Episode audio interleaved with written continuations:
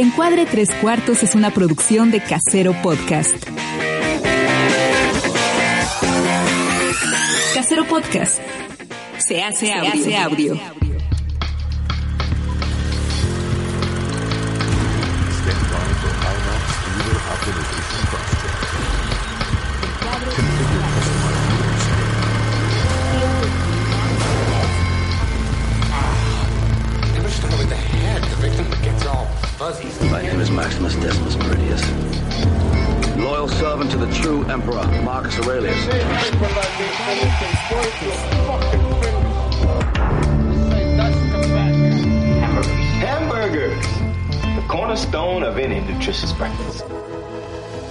Encuadre Tres Cuartos. Un podcast de cine.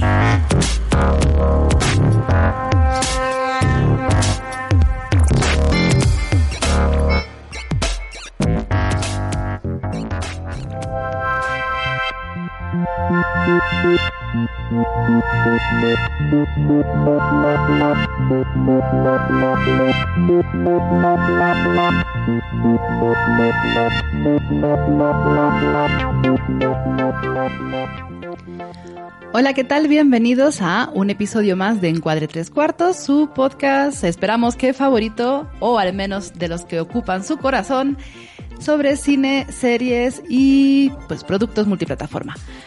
Una semana más estamos en casa y ya estamos en junio, ya van varias, seguimos en, en este encierro, pues ahora sí que involuntario, pero pues viendo mucho cine, todo el que podemos, a veces no tanto como quisiéramos, muchas series y muchas recomendaciones que traemos para que también sus días sean un poquito más más a menos y también para que, pues, ¿por qué no? Para que se arme el debate.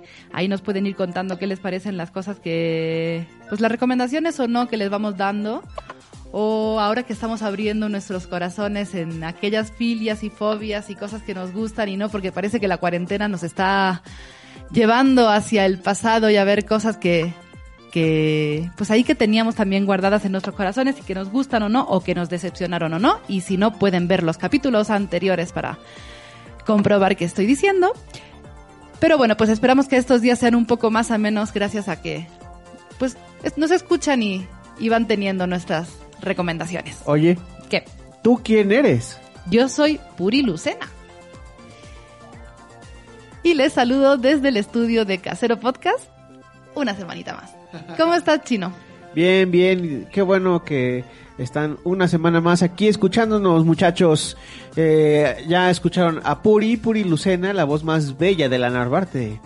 Ah, pero también, también estamos, este, ay, ahí está el Jones, este, pues también estamos el equipo que semana a semana les trae, les trae un, este, un, un compendio de, de recomendaciones multiplataforma para que ustedes disfruten y no se la estén pasando tan aburridos en esta cuarentena. Y saludo con mucho gusto a Jonathan Barredo. Jonathan, estás al aire. Hola, ¿cómo están? Eh, pues sí, eh, viendo películas esta semana creo que sí pude ver un poco más porque pedí vacaciones, porque ya me había estresado la- el home office. ¿Pediste vacaciones en la cuarentena? Ah, yo también los voy a pedir. O sea, entonces no, Sí, no así es. no hiciste nada en esta semana, estuviste descansando. Pues pedí vacaciones, pero en un día de los que pedí sí tuve que trabajarlo. Así de triste es mi vida de home office, pero, pero los demás días sí los disfruté. Muy bien, Jones. Bueno, pues ahorita vemos qué, de qué va, qué, qué viste en estos días guiño guiño de vacaciones. Oli Carlix, Hola, ¿cómo están? bien, ¿y tú? ¿Qué dice el Jarvis? Bien, también. Ah, ya mejor, este, la, el- la semana pasada pues me tuve que ir un poquito antes de- del podcast, pero les dejé mis recomendaciones eh, porque mi gato se enfermó, entonces eh, tuve que correr al veterinario. Afortunadamente ya está bien, ya, está muy tranquilo. Y pues nada, este, ya lista para, para platicar sobre lo que he visto en la semana y sobre nuestro tema también especial del día de hoy. Y pues nada, muchas gracias chicos por un eh, programa más. Bien, Toño, ¿cómo estás? Hola, ¿qué tal? Me da mucho gusto saludarles otra vez a todo el equipo de Casero Podcast eh, para hablar sobre cine, sobre series. Este es nuevo episodio, espero que nos estén acompañando de manera habitual y que les gusten nuestras recomendaciones y que les interesen nuestras confesiones de cuarentena. Yo voy a seguir el ejemplo de Jones próximamente, creo. Me iré de vacaciones de una habitación a otra de mi, de mi casa, pero este, sin la preocupación de, de conectarme en línea a la oficina. Es que sí hace falta un poco parar, ¿eh? Sí funciona. Porque sí está siendo muy intenso. Exacto, yo creo que sí, este eh, ayuda a despejarse. No vale ya nada más hacerlo unas horas como si terminara la jornada. Creo que ya a muchos, no solamente al equipo de- de- del podcast, sino a la gente ya le ha desgastado un poquito la, la tensión de, de- toda esta cuarentena. Entonces es justo un, y necesario un descanso. Así es, así Sí, es. sin perder las, este, las recomendaciones de sanitarias para poder evitar cualquier tipo de contagio. Pues muy bien. Así que mire, si lo quien nos está escuchando también está pensando en pedir unos días de descanso o tener unas horas de relax, las recomendaciones que le vamos a traer hoy les pueden servir y ayudar bastante. Les pueden servir y ayudar bastante. ¿Para qué? Para que no se aburra, O muchacho. para despejarse un rato. Multiplataforma.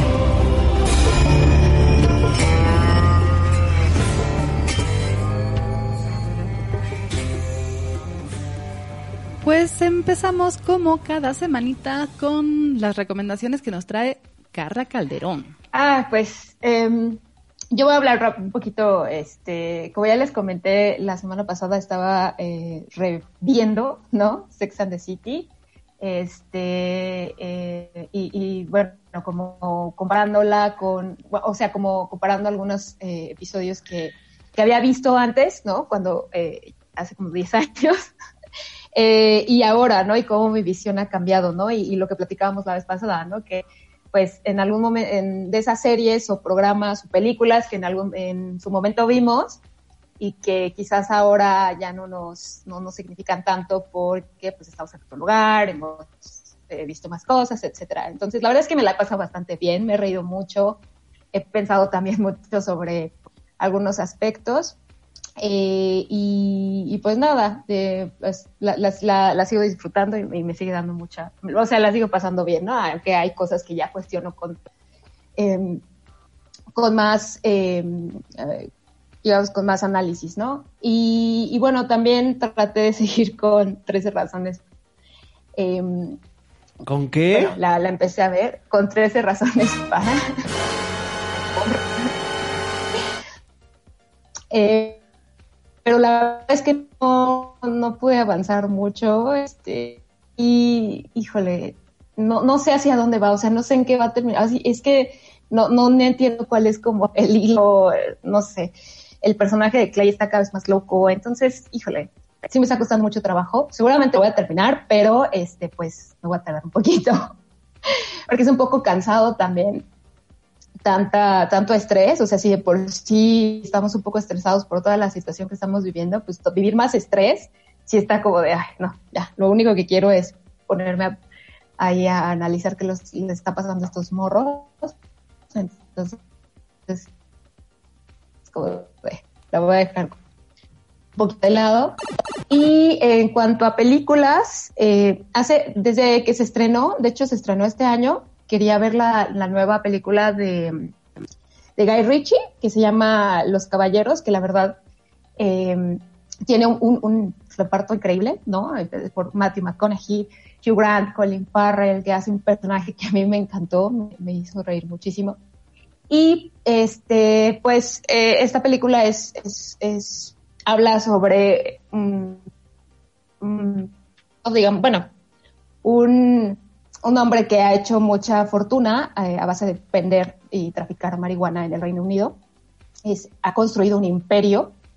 Eh, ese personaje eh, se llama Mick Pearson y es interpretado por Matthew McConaughey.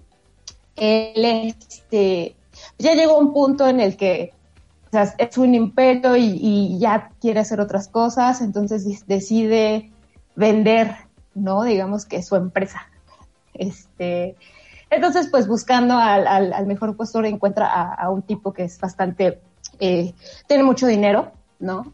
Entonces, eh, eh, eh, bueno, es, la película va de cómo van, este, pues negociando y todo, pero a, a la vez hay una serie de situaciones que tratan eh, de impedir que esto, que esto pase, ¿no? Y de quitarle, pre, eh, digamos, de tratar de sabotear esta, esta operación, por así decirlo, ¿no? Entonces, pues hay una serie de situaciones bastante eh, absurdas hasta cierto, hasta cierto punto, con mucho humor negro, un poco de sarcasmo, eh, y, y, y, varias, este, pues sí, la, este, peleas este, entre eh, los mafiosos y cómo, cómo tratan de arratarse el poder, etcétera, ¿no? Y también hay, eh, hay un periodista que es interpretado por Hugh Grant, que está tratando también, él es como el quien está contando la historia y este y está tratando también ahí como de sacar su parte y de eh, amenar un poquito al, al, personaje de Mike Pearson y a su asistente que es Ray, que es interpretado por Charlie Hunnam. Y la verdad está divertida, este, yo la pasé bien. Hay algunas cosas como que dices, ay, pero eso qué, ¿no? O, que todo le sale bien este, les, sale bien y cómo al final, digamos que, no, no, no, quiero, no voy a hablar del final para no, hacer spoiler, pero este, pues todo se acomoda, ¿no? Para favorecer a uno de los personajes. Y este, el personaje de Colin Farrell se ve inmiscuido ahí porque es, él hace como de, de, de coach y, y es, es, bastante chistoso. A mí me gustó mucho el, el, su personaje y eh, pues nada, yo creo que le daría tres aguacates, está en Netflix, y uh, véanla y pues pásense la bastante bien. Solamente para tener ahí como la diversidad. Eh, Jones, tú que también la viste y en su día nos hablaste bastante, te gustó bastante, creo recordar. ¿Cuál fue tu, tu aguacatómetro de esa película?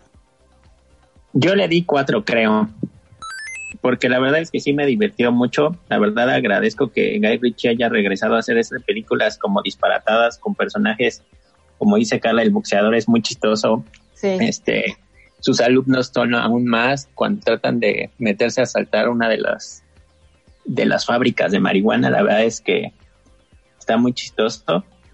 Y justamente ahorita que lo estaba comentando Carla, me acordé de eh, como de esta aseveración que hacen, porque él trata de vender su negocio de, de marihuana y uno de los puntos que, que como que lo trata de, de, hacer que valga más es que dentro de unos pocos años la, la, marihuana va a empezar a ser legal ya en todos lados y que ellos pueden ser los primeros como fabricantes, los que le compren van a poder ser los primeros como fabricantes legales que ya tengan todo. Y pues este, porque justamente leí una nota de eso, de que, de que todas estas como negocios ilegales que se están tratando de, de hacer legales ahora en Estados Unidos con esto, del, de la legalización en California, y todo el dinero que están ganando y las tiendas que ponen, y pues es algo que puede suceder, que todos los narcos de ahora puedan ser este, grandes empresarios legítimos en unos cinco años.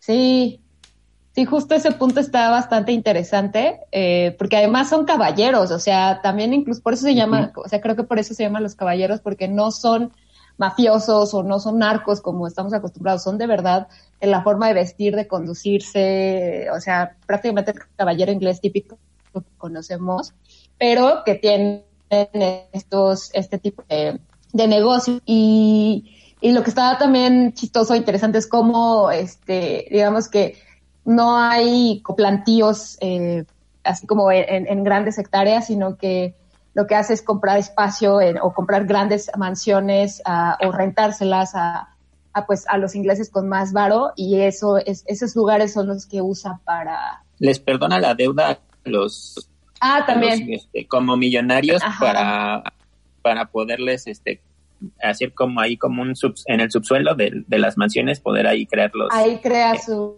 los invernaderos. Ajá, su, sus invernaderos y sus laboratorios. Entonces es como, sí, todo clandestino, pero, pero pues todo tiene... Pero nice. Ajá, exacto, pero súper, súper nice. No, entonces la verdad está, está bastante divertida. Ahí está este eh, creo que también está en Cinepolis Click, me parece. Eh, y en, bueno, está en Netflix, así que digamos que ahí, ahí la pueden ver. No hace falta que paguen en click. Exactamente. Pues yo ya que... y pues ya, Perdón. Ahí, nos quedamos ahora. Ah, sí, yo así de que, no, no, no, nada más terminar con eso y, este, y bueno, vi otra película, pero esa, este, ahorita la- les platico sobre ella. John, ya que estabas tú, que ya te estabas arrancando, cuéntanos qué has visto esta semana. Bueno, yo sigo en mi maratón de películas clásicas y esta vez vi Barry Lyndon, que es esta película de Stanley Kubrick. Eh, eh, la idea de esta película es que la hiciera él, que todo pareciera como estas eh, retratos o pinturas de, de la edad de, de como renacentista o, o de antes, que todo se viera así como súper bien cuidado, eh, con los gestos, con los acercamientos o con las tomas lejanas, pero que todo pareciera como un retrato. Y yo ya la había visto antes y recordaba que era un poco pesada, pero la volví a ver ahora y la verdad es que no se me hizo tan pesada, dura tres horas, obviamente sí es algo eh, como para tener en cuenta, pero eh, sí se disfruta. Y la historia de es de un chavo que es irlandés y que pues tiene como un poco de mal carácter y reta a alguien que está cortejando a la chava que le gusta a un duelo de pistolas y para alejarlo le hacen creer que, que lo mató, pero en real, para y decirle, ah, lo mataste, entonces tienes que ir del, del, del país y ya no te queremos volver a, a ver aquí, ¿no?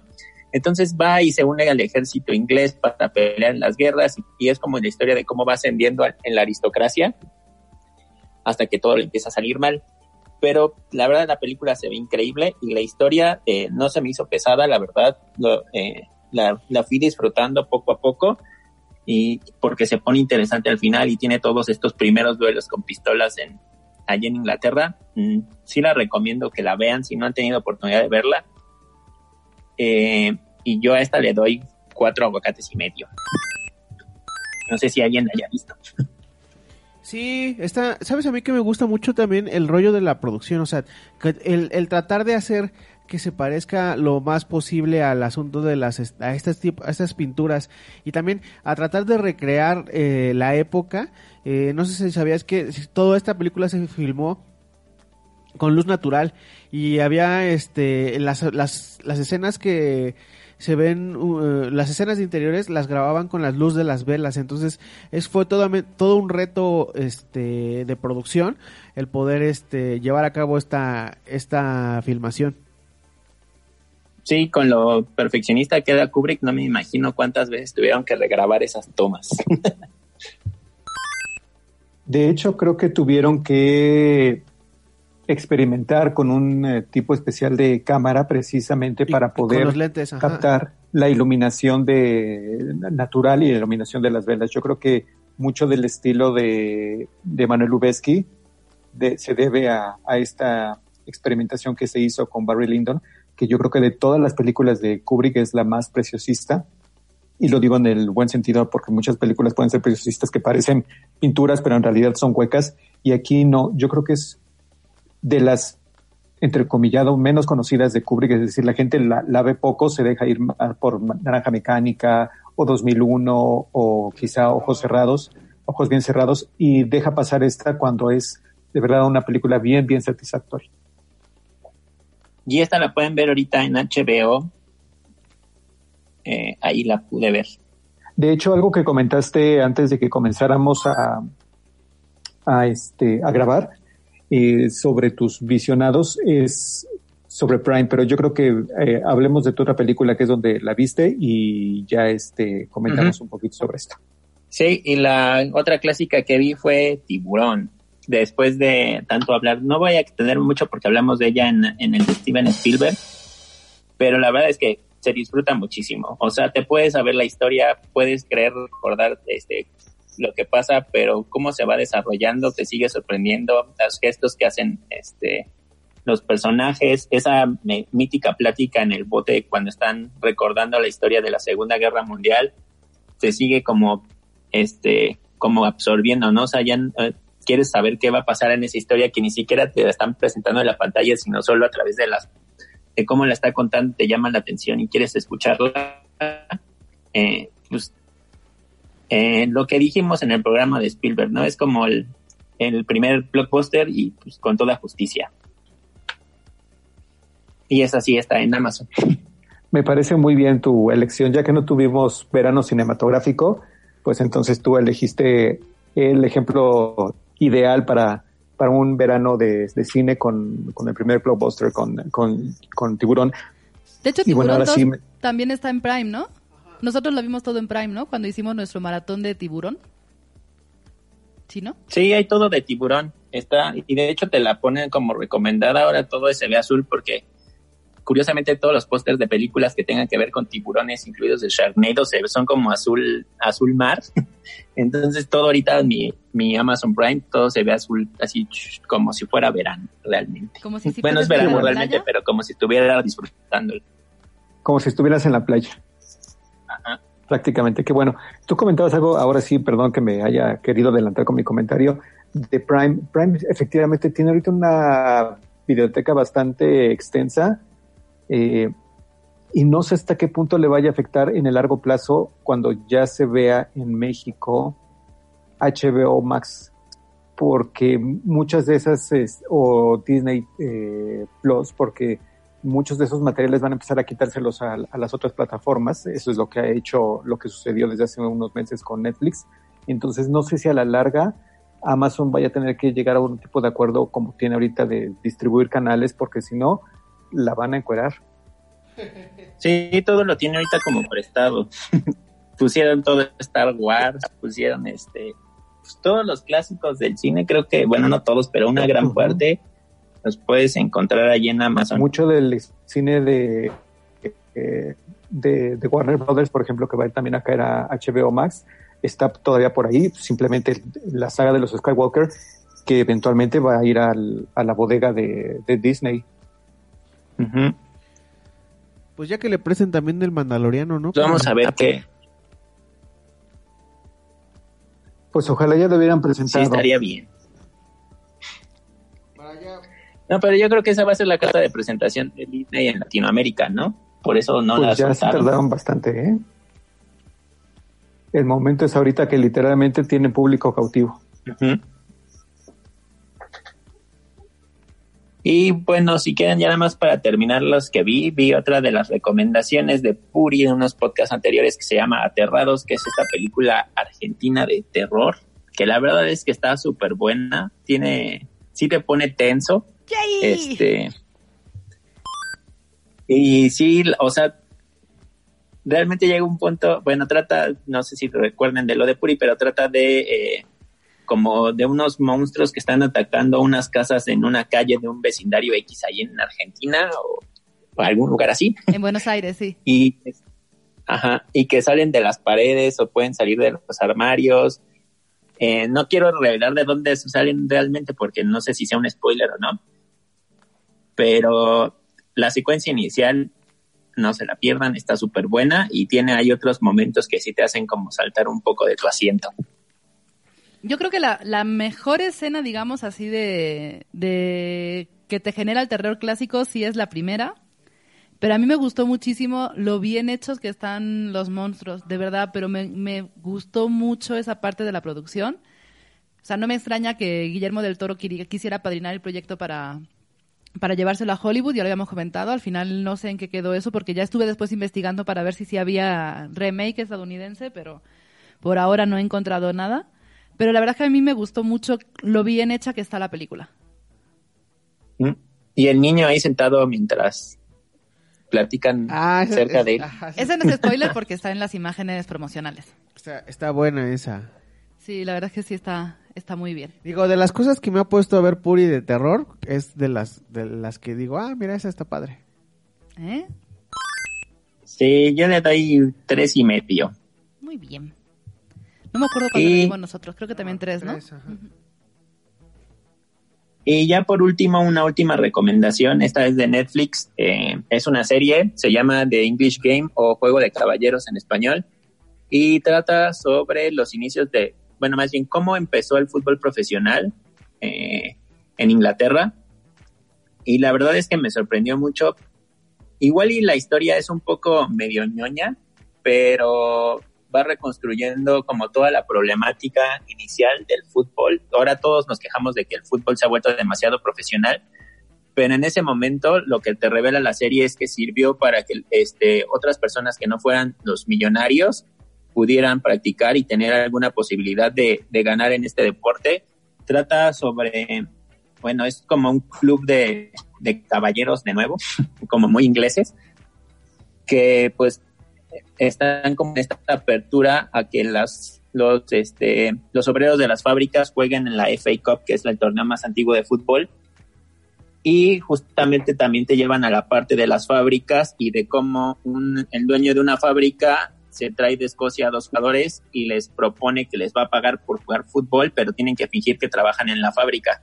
Entonces, pues también en la fábrica hay como cosas como que hay un recorte y se va a huelga y que ellos se quedan como así como de, pues nosotros tenemos que hacer huelga o no, porque nos pagan por jugar fútbol, no por estar de obreros, pero este, pues deciden unirse al pueblo. Uno así se arraiga mucho en el pueblo y el otro este, está más como, pues a ver quién le paga por jugar fútbol.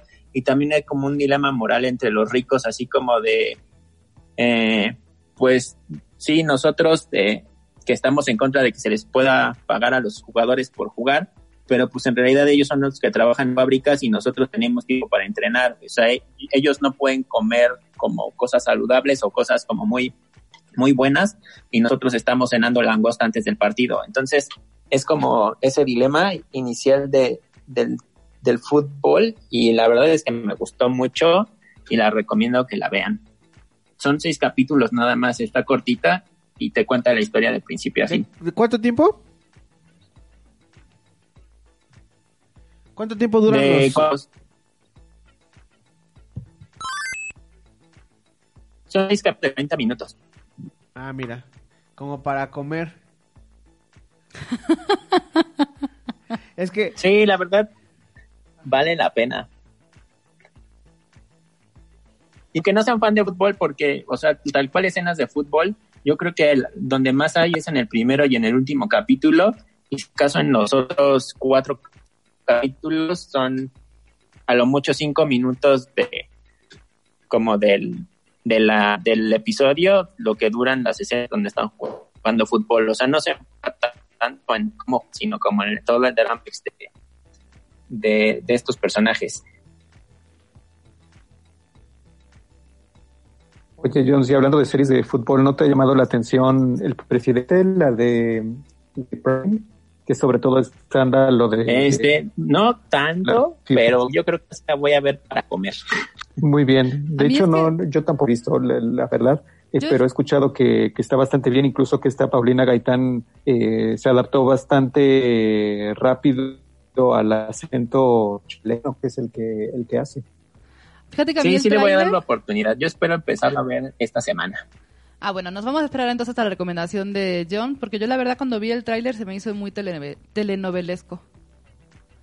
Y no me llamó tanto la atención. Sí, pero yo lo que tenía miedo es que fuera como algo de club de cuernos pero cambiado bueno como hecho más serio pero igual como esta temática de de dueños y de que pues, ma- malos manejos del equipo que en Club de Cuervos hacen como muy cómico, pero acá como muy serio. Y sé que está basado en, en el escándalo de la FIFA, pero por los personajes no sé qué, qué tan apegado a la historia realmente sea, pero sí, sí le quiero dar una oportunidad. Muy bien. Pues entonces esperaremos a que nos digas qué te pareció antes de, de atrevernos a verla, por lo menos de este lado. Va, ahora, perfecto. ahora que nos hace falta una, un- una distracción para comer, pues ya tenemos, mira, tenemos... eh, No, eh, porque yo ya tengo propuesta para la hora de comer. Ah, bueno, vamos a escuchar tu propuesta para la hora de comida, Jit.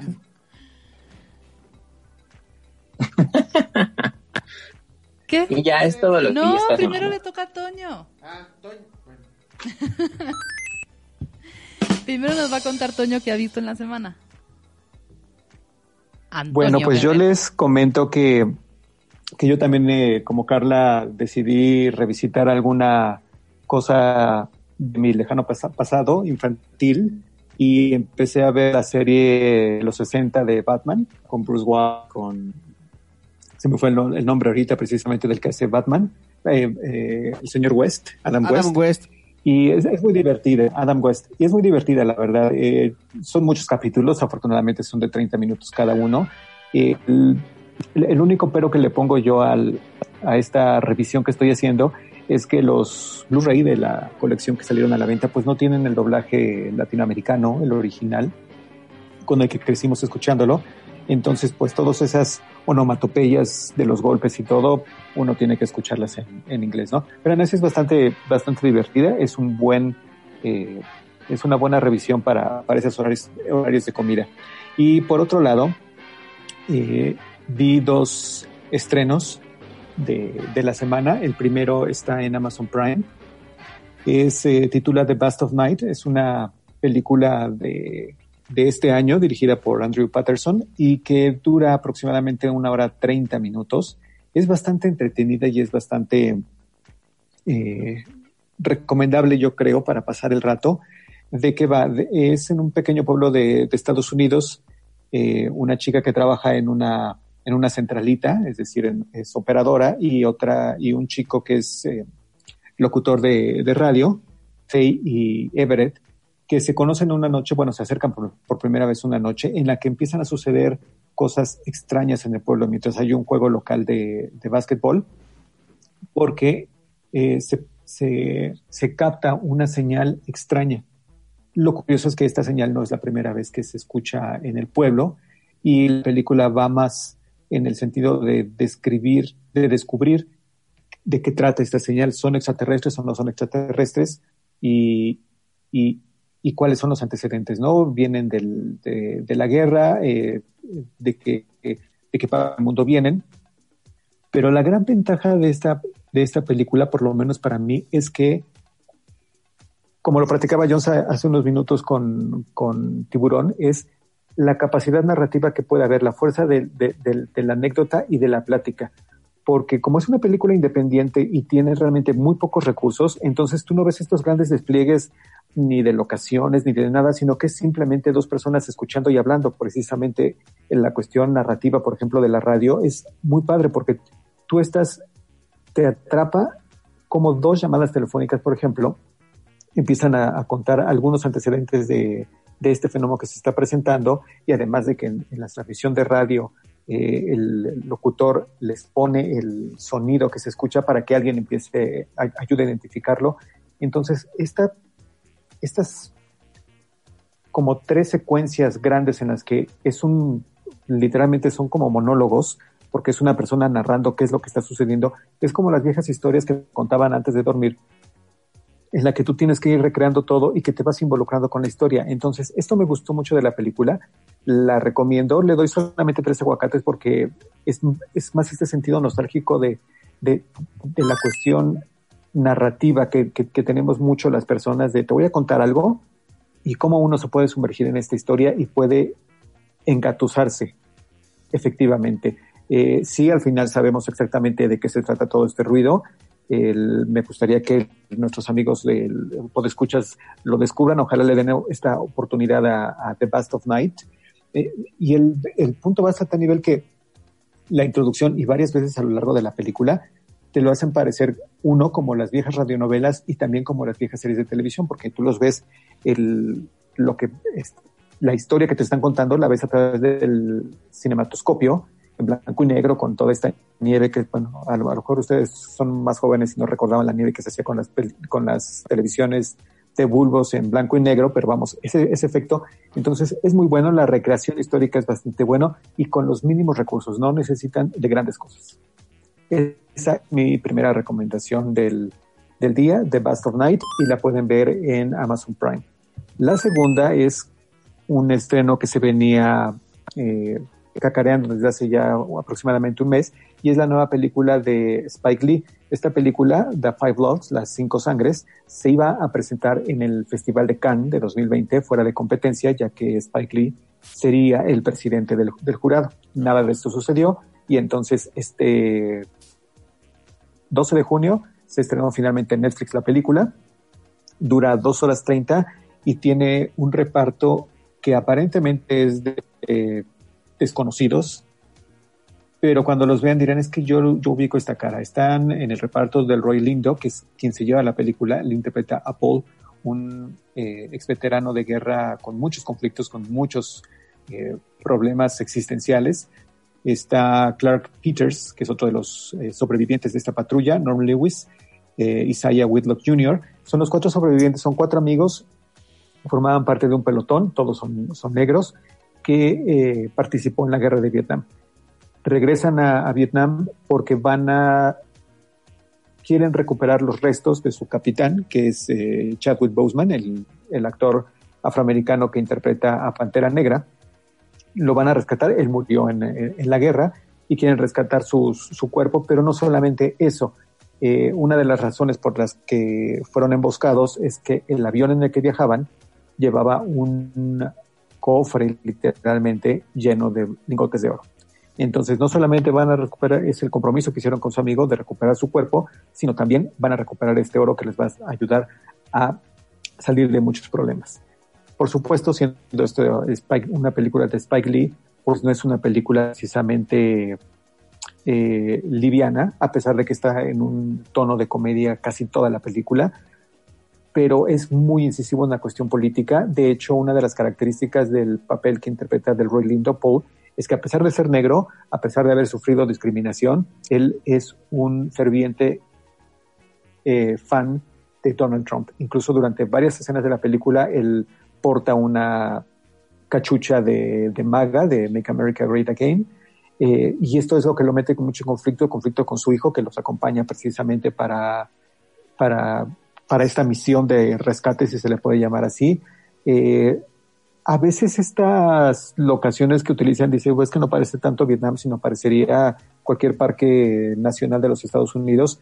Más allá de eso, está, hay una fuerte carga política de, de llena de, de, de, prejuicios de, entre los negros, entre los franceses, entre los vietnamitas, eh, que le dan una gran, gran este, fuerza a, la película. Yo la recomiendo ampliamente, especialmente si son fans del trabajo de, de Spike Lee, de Spike Lee, vemos cuestiones de la naturaleza humana, de cómo la ambición puede arruinar las más fuertes amistades y por supuesto vemos una historia de redención de todos, pero particularmente de, de Roy Lindo que está espectacular. Es, eh, veo muy difícil que se acuerden de él realmente para la temporada de premios, pero ustedes que tengan la oportunidad de verla en Netflix, esta película de las cinco, las cinco sangres, háganlo, lo van a disfrutar mucho.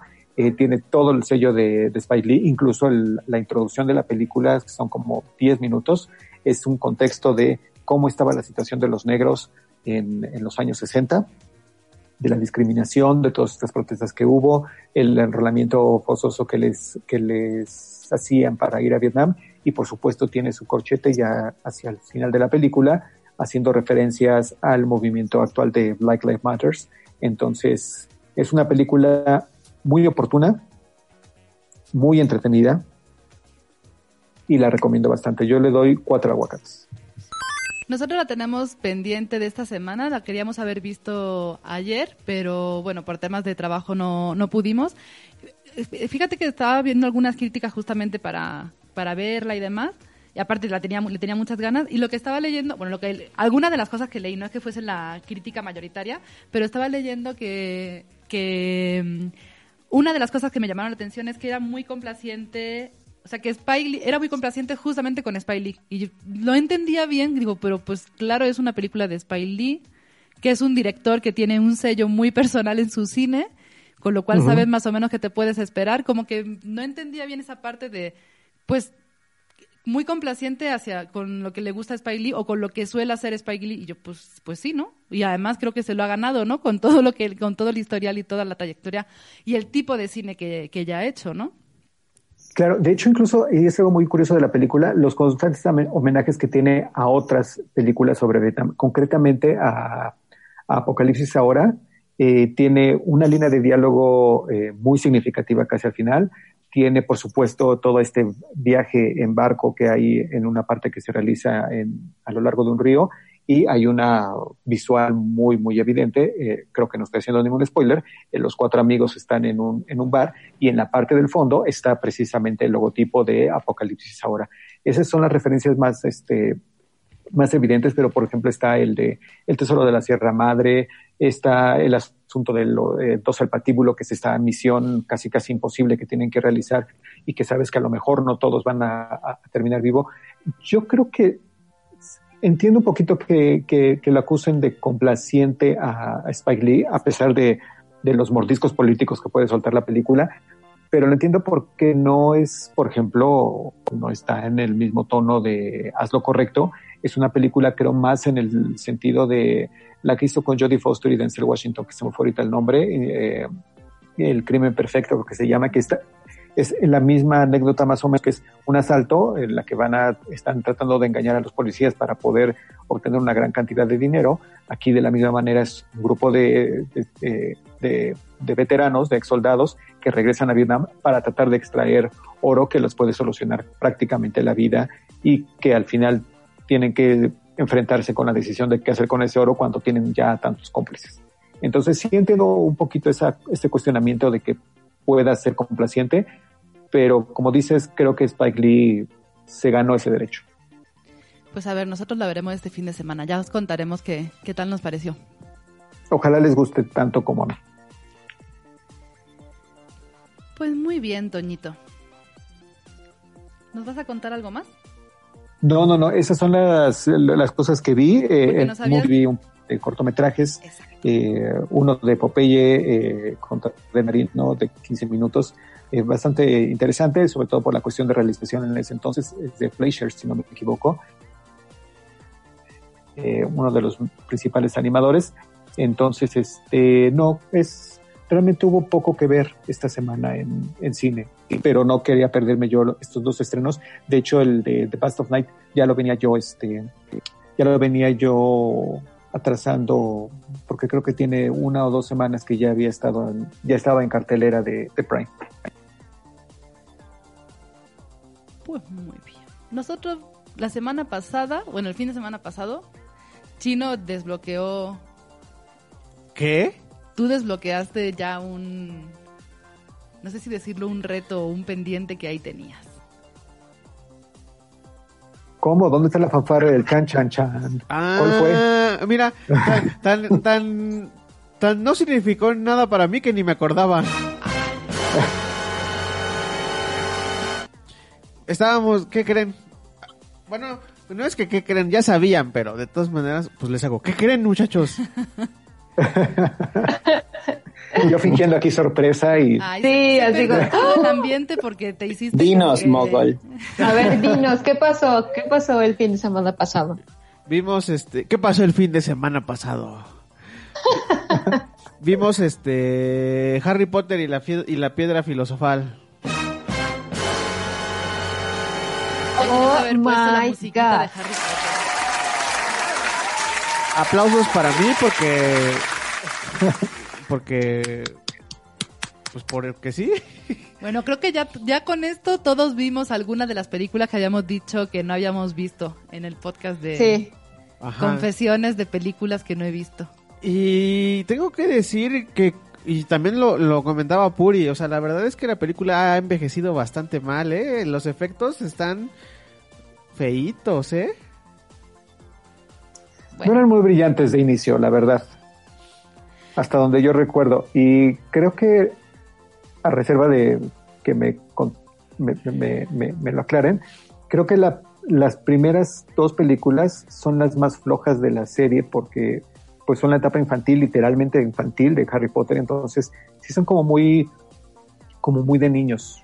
Lo que pasa es que como todavía, a ver, exactamente, la, peli, la de la piedra filosofal es, si acaba ahí, si no sigue la serie, pues no pasa tampoco nada, porque es la historia de una ah, aventura, ¿no? ¿no? es no una aventura un infantil. Ajá. Y es una, una aventura infantil que a pesar de todo no tiene la magia que tienen otras aventuras, o a lo mejor no la tiene para nosotros generacionalmente, como la pueden tener, porque todos más o menos la hemos visto a una edad, bueno, yo la, yo la vi ya grande, Chino la ha visto muy grande. ¿Cuándo salió? ¿2000? En el 2000, pero o sea, por yo, ejemplo, yo no la vi en muy su grande. estreno. Originalmente tenía yo 15 años. Y yo no la vi a los 15, o sea, el- cu- llegué a escuchar de eso cuando tenía 16, 17, yo ya no estaba pensando en, en las varitas mágicas, estaba pensando en otras varitas mágicas y así. O sea, ¿cómo?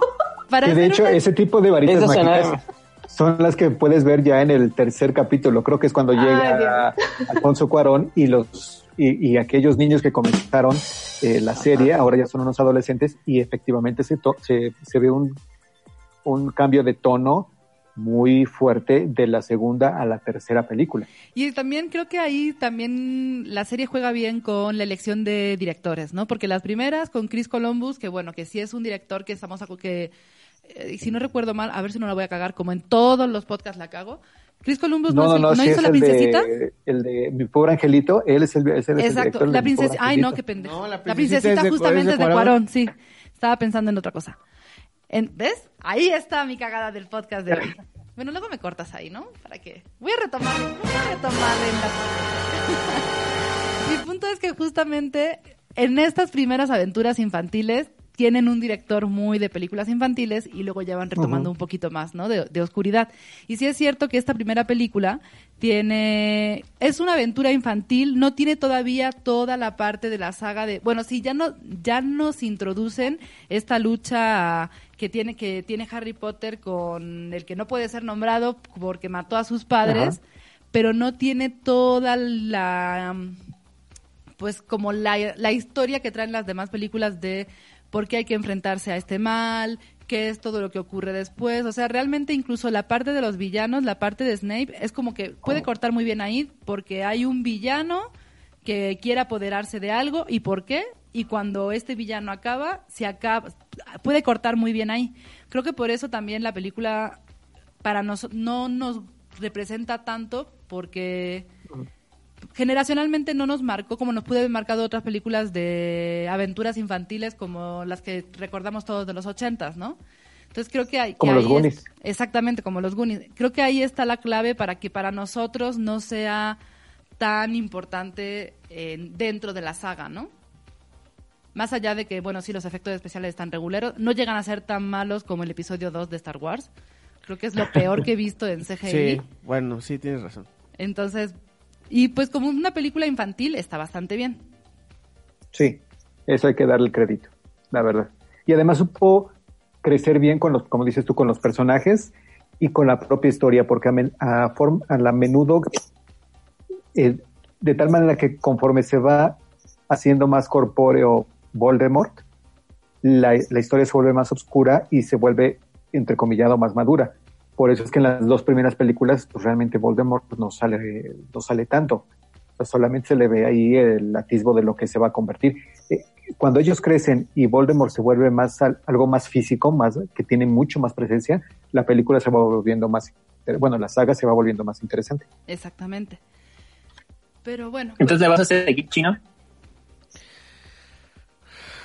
No lo sé. Ten- ¿En la comida no la vas a ver? ¿Cuánto dura? Es que también está bien larga. dos en la hora de la comida. Está bien, no, está larga. La primera estuvo larga, era Sí. como de dos horas. dos horas y pico. Dos horas y pico. ¿La de segunda en cuánto está? Todas son así. Todas son así, de- no pasan de, o no bajan Dos de las horas dos horas cuarenta. Bueno, no sé, luego checaré con Puri. Si ella, si ella por... Bueno, es que sí, me, me, de- me- me le debo una por, por lo que hice ese mismo día en la noche. Nah, está bien. Luego ves conmigo las de miedo. Pero cuenta que vimos en la noche. Ah, ese día vimos en la noche la versión original, la única y la mejor de las todas las películas de las Tortugas Ninja. Teenage Mutant Ninja Turtles 1, la primeritita, la vimos, está en Prime y fuimos muy felices. Bueno, yo fui muy feliz. Chino casi llora cuando descubrió en Prime que estaban las tortugas ninja. Ay, qué padre. A ver, debo decir algo. La película está bastante bien. O sea, no ha envejecido nada mal para hacer una película del 90. Del 90. O sea, la verdad que los, los mm, disfraces, o sea, las botarguitas, están muy bien. O sea, creo que la película está tan bien porque son botarguitas Porque son botargas, y exactamente. no son como... O sea, los efectos especiales no son No sé. Bueno, la rata sí, ¿no? La rata sí es un Muppet, ¿no? No, Y la, es- ra- ajá, la rata es un. Era, eh, pues es que estos cuates estaban trabajando con el equipo de Jim Henson. Este, de hecho, las tortugas ninja, las cabezas de las tortugas ninja, si se acuerdan de los dinosaurios, la, la serie, son más, es el mismo, el mismo sistema. La Splinter sí es un, es un, este, es un Splinter creo que es lo que está peor logrado, pero las tortugas ninja están, la verdad, súper bien. Y luego la historia no está tan estúpida. Entonces realmente sí, yo tengo que reconocer que disfruté bastante la película. Espérate, espérate.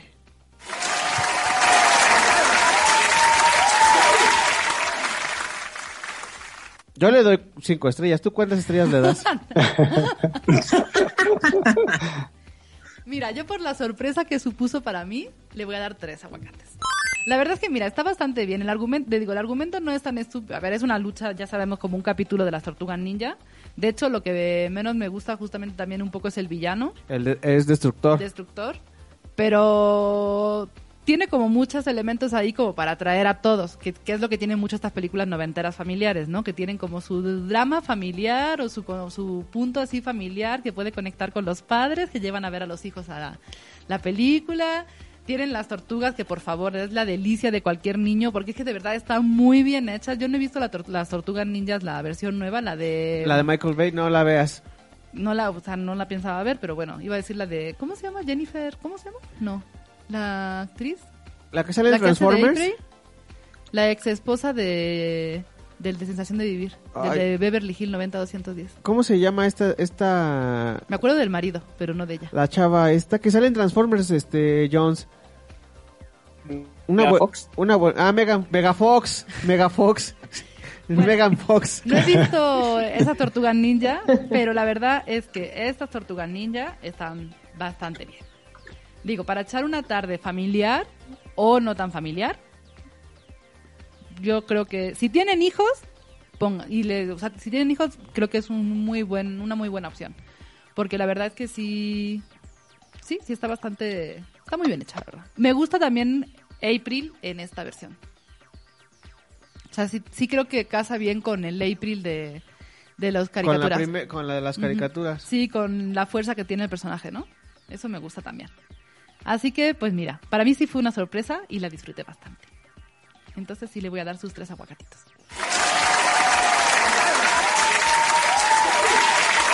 La multitud te aclama, Puri, por darle cinco estrellas a las tortugas ninja. Le estoy dando cinco estrellas, cálmate. Pues sí, está en Amazon Prime por si la quieren ver. No, la verdad es que no revisé si estaba, si estaban las demás. O sea, yo nada más vi, están las tortugas ninja, vamos a verla. Sí, y ahí dejamos de buscar cualquier cosa. Este. Oye, que está dirigida por el director de Los Caraconos. A mí los caraconos me gustan. Hace mucho que no la veo, evidentemente. La vi cuando era chica. um, pero- Cornheads, aquí en Mexico City. Bueno, eso. Los que tienen la cara de cono. Con Dan Aykroyd. Ajá. Esa. Y pues ya. Eso es todo lo que vimos nosotros, muchachos. No, claro que no. ¿A qué más vimos? Tú te dormiste, pero yo vi Revenge. Chino se echó una super siesta. Es que no habíamos hablado de esa la semana anterior. Ah, va, va, va. Chino se echó la siesta de su vida viéndola, pero yo tengo como sentimientos encontrados con esta película. Vimos la del, este, la de los sirenitos. ¿Qué estás hablando? Los de, la de los, este, al agua, ¿cómo? Los que tienen el equipo de natación. Ah, hombre al agua. Hombre al agua, los sirenitos. Es que también te dormiste con esa. Pero un cachito, me dormí menos. Bueno, ahora hablamos de esa. Bueno, yo, porque Chino se durmió, vi Revenge. Eh, le tenía muchas ganas a esta película por varias razones. Había visto el tráiler, se estrenó el año pasado, ya visto el tráiler en cine. Mm, es, para quien no sepa de nada, está en Prime. La, acaban, la subieron hace un- unos meses a, a Prime. Es una película, es una exploitation de violación y venganza. La verdad es que la temática me no o sea, no me atraía, o sea, me echaba un poco para atrás. Lo que me llamó para verla fue que está dirigida por una mujer, por Coral, Coralie Farget, y que buscando algunas críticas, cuando vi el tráiler y demás, la comparaban un poco con la película que hubiera hecho Tarantino si fuese mujer. y hablaba mucho que al final es una exploitation con una visión muy feminista. Entonces, bueno, dije, va, vamos a, a darle una oportunidad, vamos a ver qué tal está. Y me costó, o sea, tengo muchos sentimientos encontrados porque me costó mucho encontrar esa visión feminista que las críticas le daban. Y la verdad es que tiene muy, por ejemplo, y tiene una buena calificación también en Rotten Tomatoes. Creo que tenía más de 90% de frescura. El caso es que sí, o sea, sí, o sea, está dirigida por, si te sales de que está dirigida por una mujer, o sea, espero que no digan que es una película feminista porque está dirigida por una mujer, pero bueno, quitando que, es, que está dirigida por una porque esta visión femenina, lo que sí es cierto es que no se regodea en ciertas escenas, por ejemplo, en la violación, no se ve, o sea, se, se saben las consecuencias, pero no se ve como esa parte. El tema es que más allá de eso, no le vi como ese punto de, o sea, sí es una chica que a la que pues tal cual la, va un fin de semana con su amante al desierto.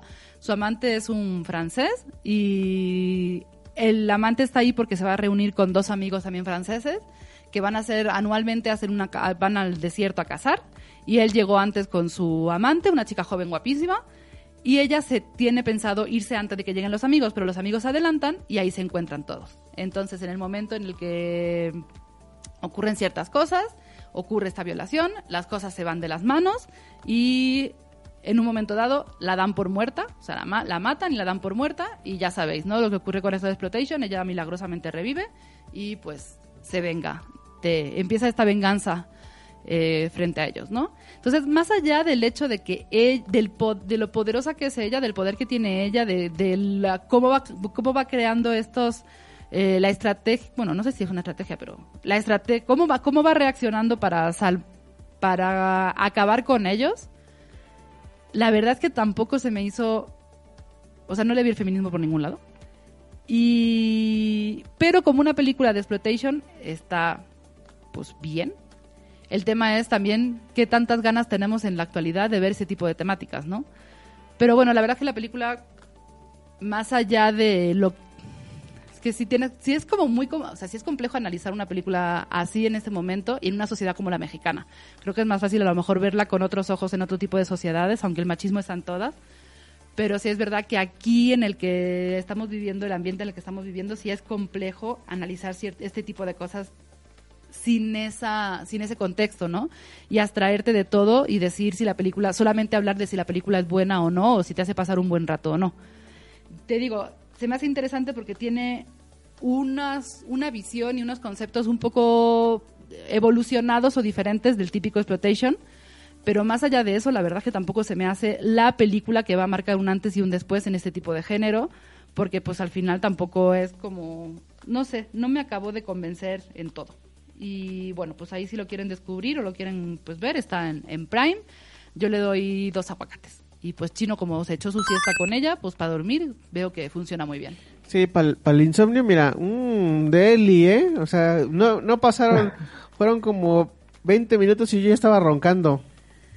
A ver, es una película de acción, tampoco es como para dormirte, pero tampoco es que te aporte así, o sea, sí, más allá de la reflexión que puedes hacer sobre cómo está evolucionando este tipo, o la parte, o la visión femenina en este tipo de cine, ¿no? En cine más de, en un exploitation y en un tipo de exploitation tan concreto como es el de, el de, violación y venganza, ¿cómo se puede abordar desde una visión femenina? O sea, más allá de ese debate, creo que la película tampoco me aporta mucho. O sea, más allá de esa reflexión que puedes hacer un poco de cómo se puede abordar otro tipo de... cómo se pueden presentar los cuerpos femeninos en este tipo de, películas, cómo se pueden presentar eh, escenas muy violentas y muy fuertes ¿no? Sin mostrarlo, cómo te puede generar el asco que puede sentir la protagonista hacia las situaciones que se le presentan sin necesidad de mostrar la situación en sí.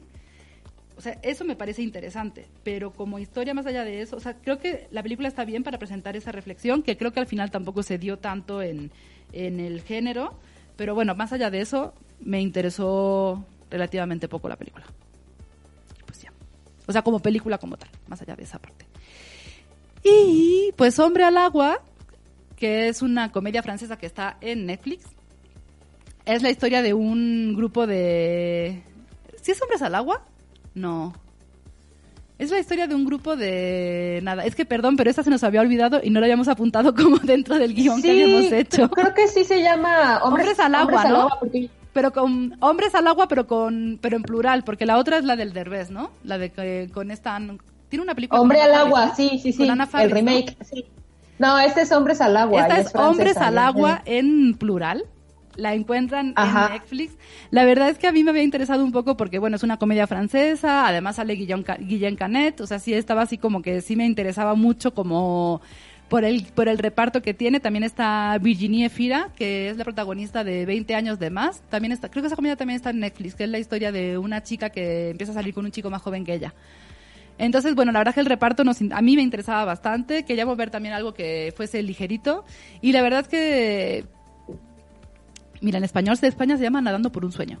La verdad es que la premisa está, en- está curiosa, ¿no? Un grupo de hombres que quieren formar, que forman, de hecho, que, que son un grupo de, de nado sincronizado. De hecho, el equipo ya está, ya estaba ahí, o sea, empieza a, a cobrar relevancia cuando se integra un, un, un- el protagonista de la película y cómo el protagonista de la película se integra a este grupo y va descubriendo las personalidades de los otros integrantes. Y al, y al mismo tiempo descubren ahí traen un la, la entrenadora tiene una este un pasado Entonces, que una cosa interesante de la película justamente es los motivos que llevan a cada uno a estar en un deporte tan extraño, o sea, tan extraño entre comillas, ¿no? No es, no es algo general que un hombre esté haciendo nado sincronizado. Ajá. Incluso Entonces, ¿qué los- lleva cada uno Ajá, la a misma, integrarse al equipo? la misma gente la- les hace los les hace burla en el deportivo donde están practicando están ellos son el este, ellos tienen la previo a los partidos de waterpolo ellos hacen la exhibición entonces es este así como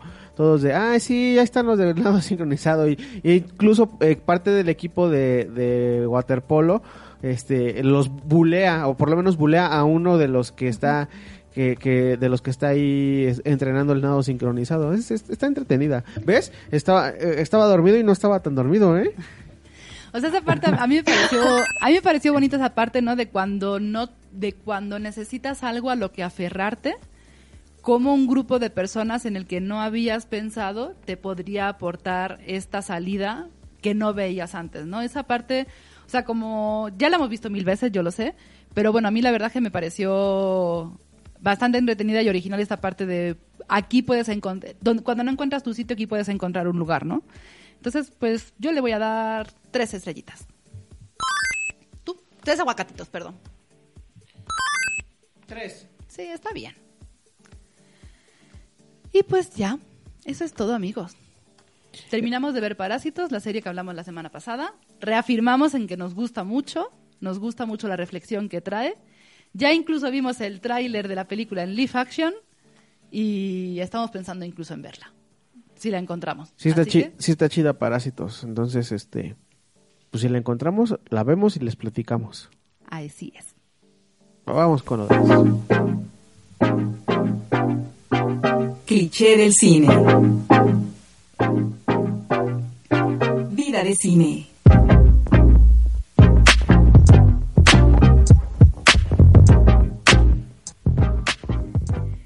Y bueno, junio, como saben, es el mes de la diversidad sexual, así que como ya hicimos también en el año pasado, porque ya llevamos más de un año con este podcast, como hicimos el año pasado, queríamos dedicarle también un pequeño especial a, al cine que trata el tema de diversidad sexual, de despertares sexuales, de LGBT. Y pues esta es, esta es nuestra edición 2020 del podcast de junio de diversidad sexual. aplausos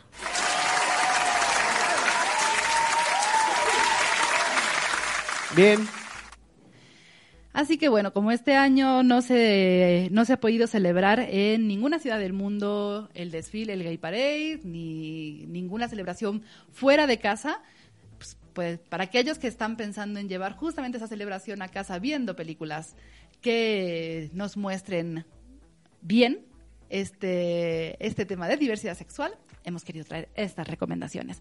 Y para ello, bueno, pues vamos a seguir un poco la dinámica que hemos estado tomando en las últimas semanas y vamos a ir como comentándoles cuáles son las películas que a nosotros nos parecieron más interesantes por alguna u otra razón. A lo mejor no es la mejor película, o a lo mejor sí, pero que a nosotros sí nos despertó como algo y que queremos justamente compartir. Y vamos a llevar el... ¿Quién quiere empezar? Carla. He decidido que Carla va a empezar. bueno, está bien. Este. Es que luego sois tímidos.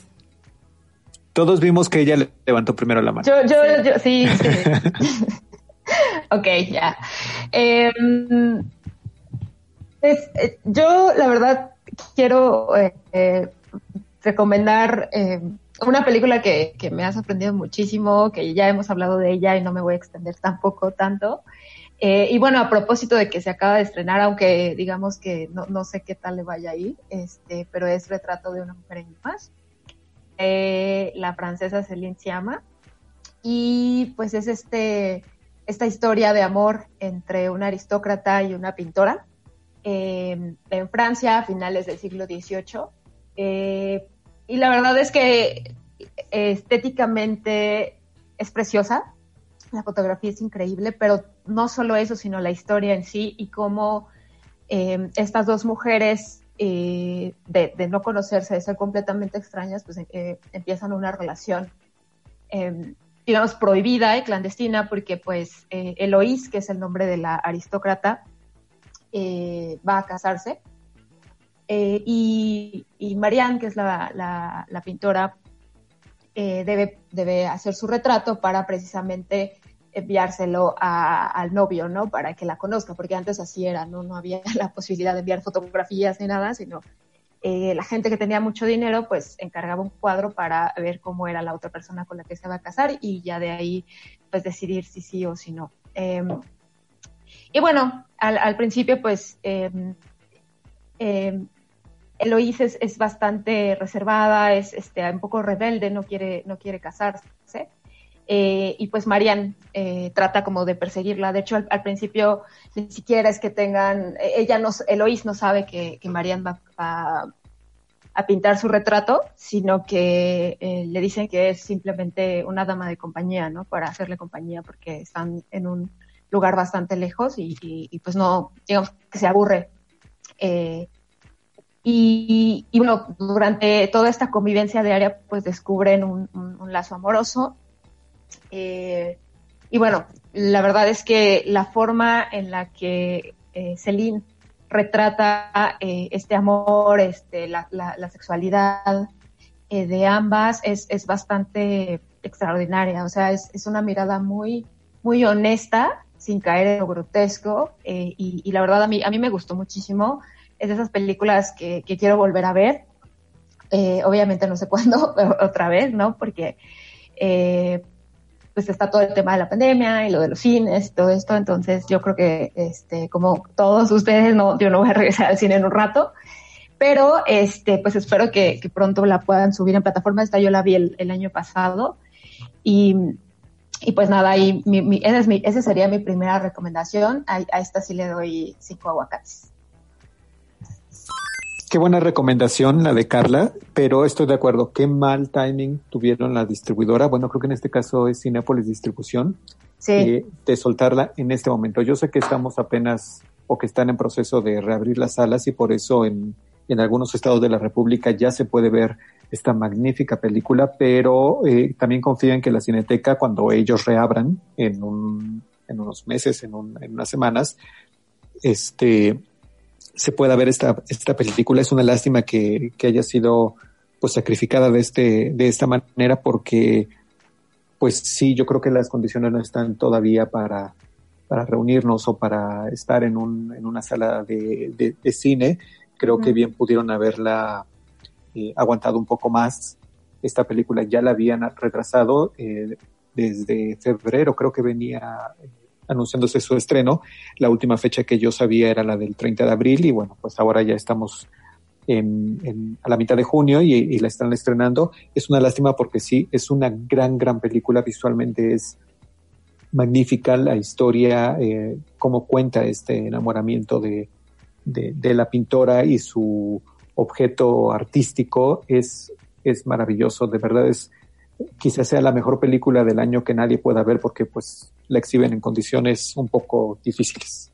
Ah, así es, así es y bueno pues esperemos que, que pronto eh, llegue a plataformas, pero sí, eh, retrasaron absurdamente su estreno y ahora pues lo estrenan en, supongo que también tiene que algo que ver con el, con que es junio, pero aún así, pues es una lástima. Pero bueno, eh, en cuanto puedan verla, eh, ahí se las, se las dejo. Cuando puedan verla de manera segura, háganlo, por favor. Sí. Toño, ¿tú cuál nos vas a recomendar en esta primera ronda? Pues yo tengo eh, películas que pueden ver en, diversas plataformas y, y, quiero comenzar precisamente con, con nuestra consentida de este día, con Prime. Ahí está la ópera prima de Jaime Humberto Hermosillo, que murió este año y que se llama Doña Erlinda, sus dos hijos. Es una recomendación de película mexicana. Es, yo creo que una de las películas más representativas del cine LGBT en, México. Eh, narra la historia de un amor también escondido en la ciudad de Guadalajara, pero la salvedad aquí, o bueno, la anécdota es que la mamá de uno de los chicos eh, eh, de esta pareja está buscándole novia a pesar de que sabe que su hijo, y que no me gusta decir solapar, vamos, pero que sabe que su hijo es, es homosexual y aún así trata de, de buscarle una, una pareja heterosexual. Creo que habla mucho sobre eh, los prejuicios y sobre el, el, el, ser homosexual en México.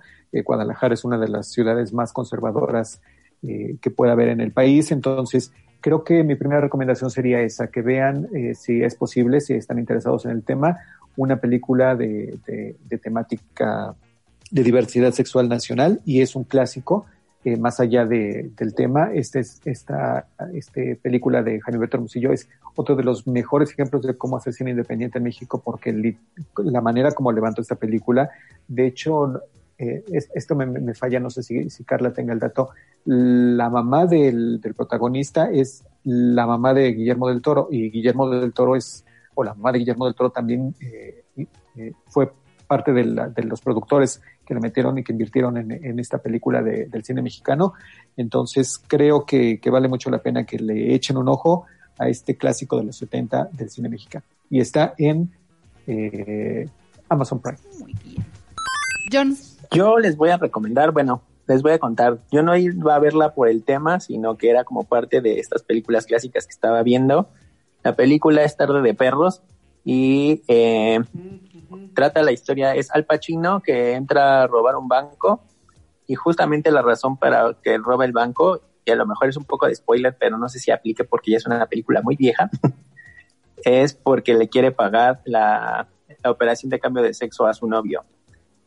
Entonces, uno de los giros de, de, la película es justamente porque durante la película te muestran a la esposa como está preocupada escuchando por el radio lo que está haciendo Al Pacino, pero cuando él pide hablar con su esposa da el número de teléfono y resulta que lo, este, se comunican como a un, un hospital psiquiátrico donde está justamente el, el novio que, que al principio se desmaya y justo después como todo este circo de medios alrededor del, este, del robo del banco empiezan también a hablar como, como mal de, o sea, empiezan a decir como de, ah, bueno, unos homosexuales se metieron a robar el banco y como toda esta discriminación medio pasiva y no tanto que, que hacen en los medios de comunicación al enterarse de esto.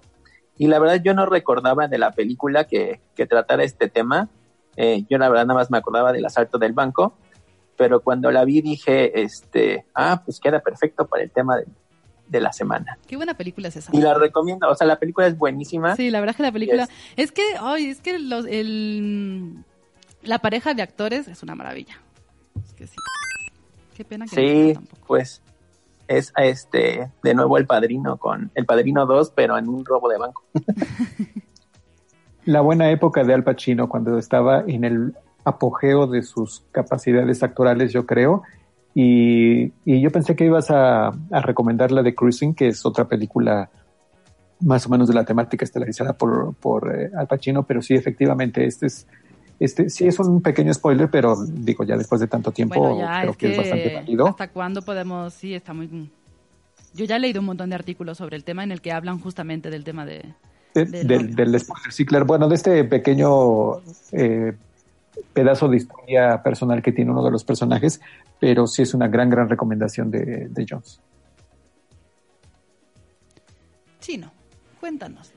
¿Qué nos vas a recomendar? Cuéntame Ray? más. ¿Qué nos vas a recomendar, Ray? Ah, yo les voy a recomendar Taking Woodstock.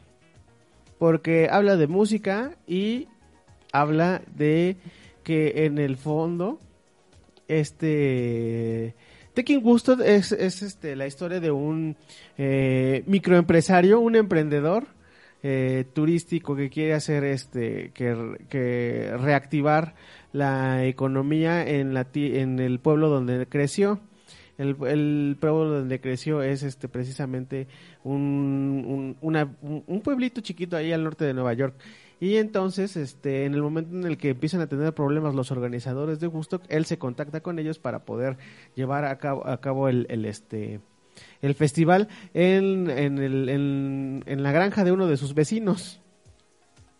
Y pues ya resulta que la, la película va de- precisamente de toda esta forma en la que se organizan para poder llevar a cabo ahí el festival. Eh, y tiene que ver con, con este con la con la temática del día de hoy porque el protagonista este cuate emprendedor eh, resulta que eh, durante la, la este du- durante la organización de todo el concierto se da cuenta de que se enamora de uno de los este de las personas que está construyendo de uno de los constructores de los escenarios.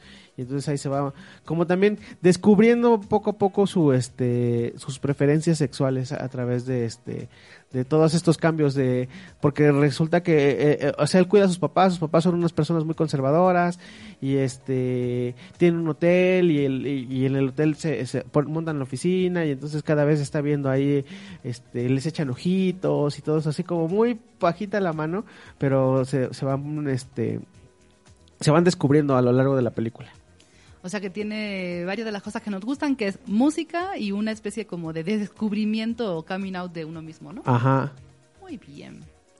Esa la empezamos a ver y nunca la terminé. yo sí la bueno yo la he visto Es, esa- está, es para ese especial de películas que no acabamos de ver. tú Yo.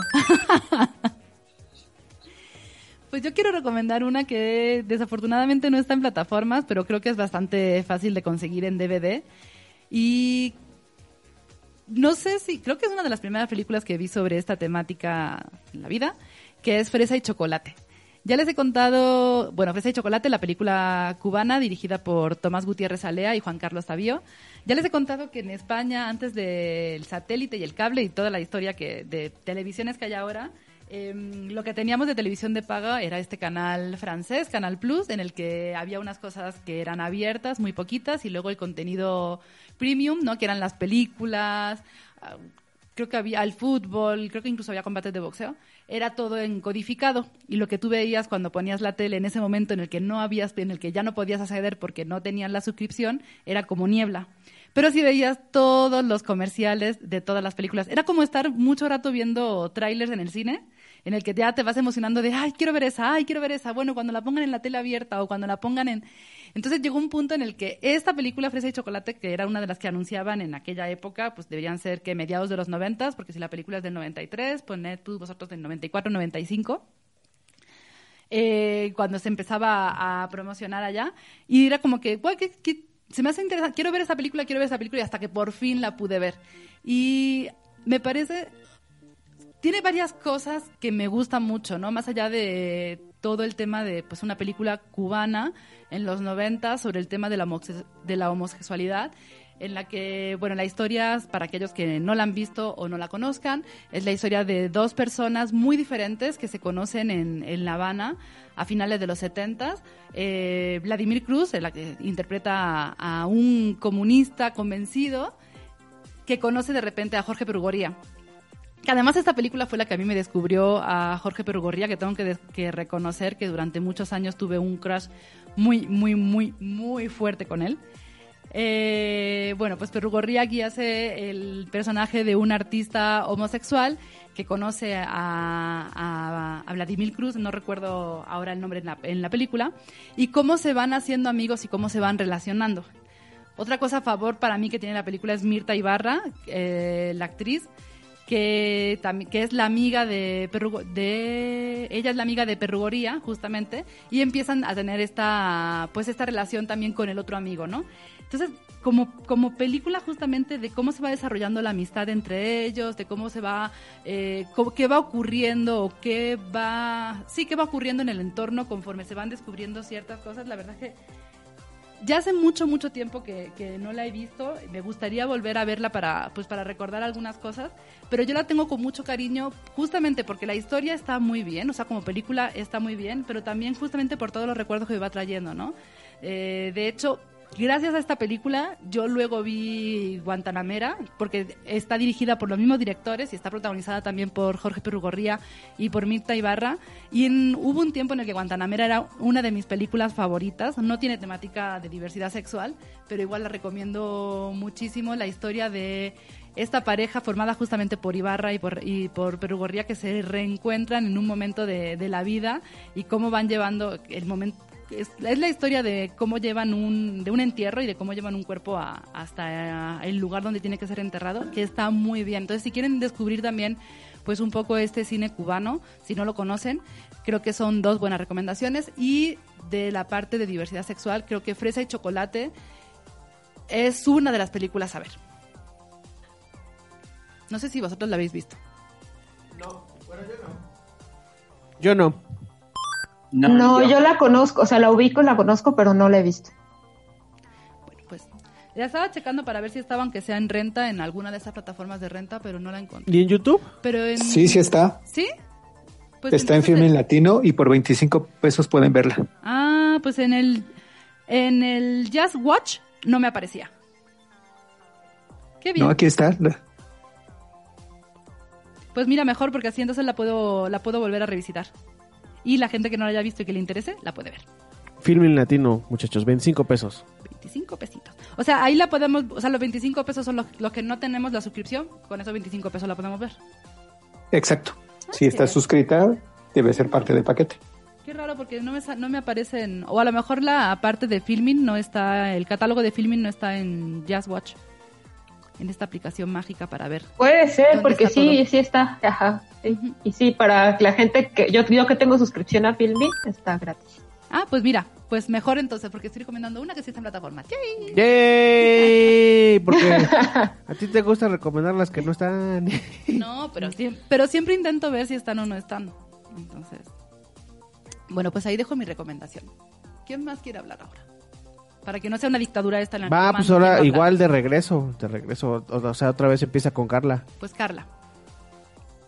Eh, pues yo la otra película que les quiero recomendar eh, eh, es Happy Together, que es de Wong Wai, esta película de 1997 filmada en Argentina. la verdad es como es, es de mis favoritas de, de Wong Wai. Digo, en esta empieza como a verse un poco más su sello, que ya después se, ve mucho más eh, reflejado en, películas como 2046 y, Deseando Amar. Pero bueno, esta, esta película es la historia de dos amantes eh, hongkoneses ¿no? que llegan a Argentina. Eh, en algún momento eh, están tratando de llegar a las cascadas de Iguazú, pero pasa algo y, no, no, pueden llegar. Eh, y eh, también tienen ahí una pelea eh, bastante grande y, se separan por, un tiempo, ¿no? Uno de ellos trabaja en un bar y, y después, digamos que se, tiene que quedar ahí a, trabajar porque no tiene dinero para regresar a Hong Kong. Y el otro, pues empieza como a salir de fiesta, a tener varios amantes. Entonces, es una relación bastante caótica, bastante tóxica en cierto sentido, y si lo vemos desde esta desde la perspectiva de la toxicidad. Pero eh, llega un momento en el que se reencuentran, en el que eh, pues uno cuida más del otro que, el otro, ¿no? O sea, no es una relación tan recíproca. Eh, y bueno, lo, lo, lo, interesante también es cómo están solos, cómo en realidad están en Argentina, pero son, extranjeros, este, viven como en su propio universo y, y, lo que leía acerca de la película es que pues se filmó sin yo, ¿no? Que Wong Kar suele hacer eso. Eh, pero que era, era bastante, fue bastante difícil porque además estaban en un país, eh, pues, eh, digamos que extranjero, ¿no? Entonces, que no, eh, con un idioma también eh, complicado para ellos, entonces, eh, y también uno de los protagonistas tuvo que irse de viaje para cumplir porque es cantante, entonces, entonces tenía que cumplir con algunas fechas, entonces la película se alargó, pero bueno, al final la terminaron. Y, y pues sí, la verdad es que eh, tiene todo el sello de Wong Kar Wai, este, estos, eh, estas escenas en penumbra, no empieza con un blanco y negro muy intenso y luego se va como eh, llenando de color las escenas, eh, el cuarto donde viven está lleno de detalles em, y, ellos fumando, el, el, uso del cigarro también que tiene una relación muy, muy, o sea, siempre están fumando sus protagonistas, muchos de ellos.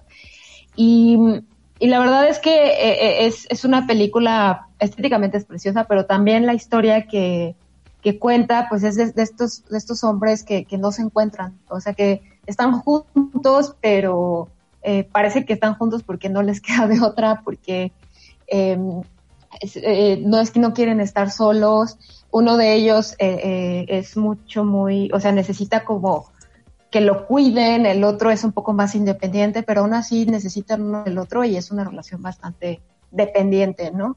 Eh, esta ya no está en plataformas, desafortunadamente. Eh, ya la estuve buscando, entonces, este, si tienen la oportunidad de verla en alguna eh, otra, eh, no sé si en DVD, seguramente, pues la verdad es que es una muy buena película para, para hablar del tema em, pues, del orgullo, ¿no? De, de, este mes. Yo, yo sí le doy sus cuatro aguacates y pues ahí está mi recomendación de, para esta. Y este, sí, y una película que sí está en plataforma, y que también le recomiendo es Carol, de Tom, Tom Hayes, se llama el director, si mal no recuerdo. Uh Todd, Todd. Eh, con Rooney Mara y Kate Blanchett, que también es, es, es una delicia. Eh, y bueno, esa sí está en plataformas, está en Netflix, ahí la pueden, la pueden ver. Y es la historia, eh, pues, de una vendedora eh, de, de, una tienda y, y Kate Blanchett, ¿no? Que es una señora de la alta sociedad, digamos así, y, y, cómo se encuentran y tienen una relación también prohibida. Entonces ahí está eh, esta recomendación que sí pueden encontrar en plataformas para este pues un poco resarcir lo de lo de Happy Together. Yo también la tenía anotada entre mis recomendaciones rápidas, Carol. Es una maravilla de película. Sí. Y qué bonita banda sonora además. Sí, me gusta bastante. Toño. Pues miren, eh, ya que están interesados en, en, en el, bueno, ya que estamos en, en, las plataformas y de Film Latino, pueden organizarse un programa doble de Press y Chocolate con, con la mexicana El Lugar Sin Límites y mi recomendación en HBO Go también es otro programa doble, este de Gus Van Sant. Ahí pueden encontrar, eh, en primer lugar, la película creo que es la más conocida, la de Mi nombre es Harvey, Harvey Milk, que es sobre este activista de los derechos eh, LGBT eh, interpretada por Sean Penn. Es bastante efectiva la película, no está quizá entre lo mejor de, de Gus Van Sant, pero está muy bien realizada. Incluso ahí sale eh, el mexicano Diego Luna. Y la otra, que sí la recomiendo ampliamente, es la tercera película de, de Gus Van Sant. Se llama Mi Camino de Sueños. Está interpretada por Keanu Reeves y por River Phoenix, el hermano de, del otro Phoenix que, que seguimos viendo. Bueno, pero River Phoenix de, Joaquín Phoenix. Eh, River Phoenix fue el primero que conocimos de la familia. Era un gran actor, lástima que, que murió por una cuestión de sobredosis de drogas. Pero esta es mi recomendación específicamente. Si solamente tienen que elegir una de HBO Go, de su colección que, que llaman eh, Pride, es esta de Mi Camino de Sueños.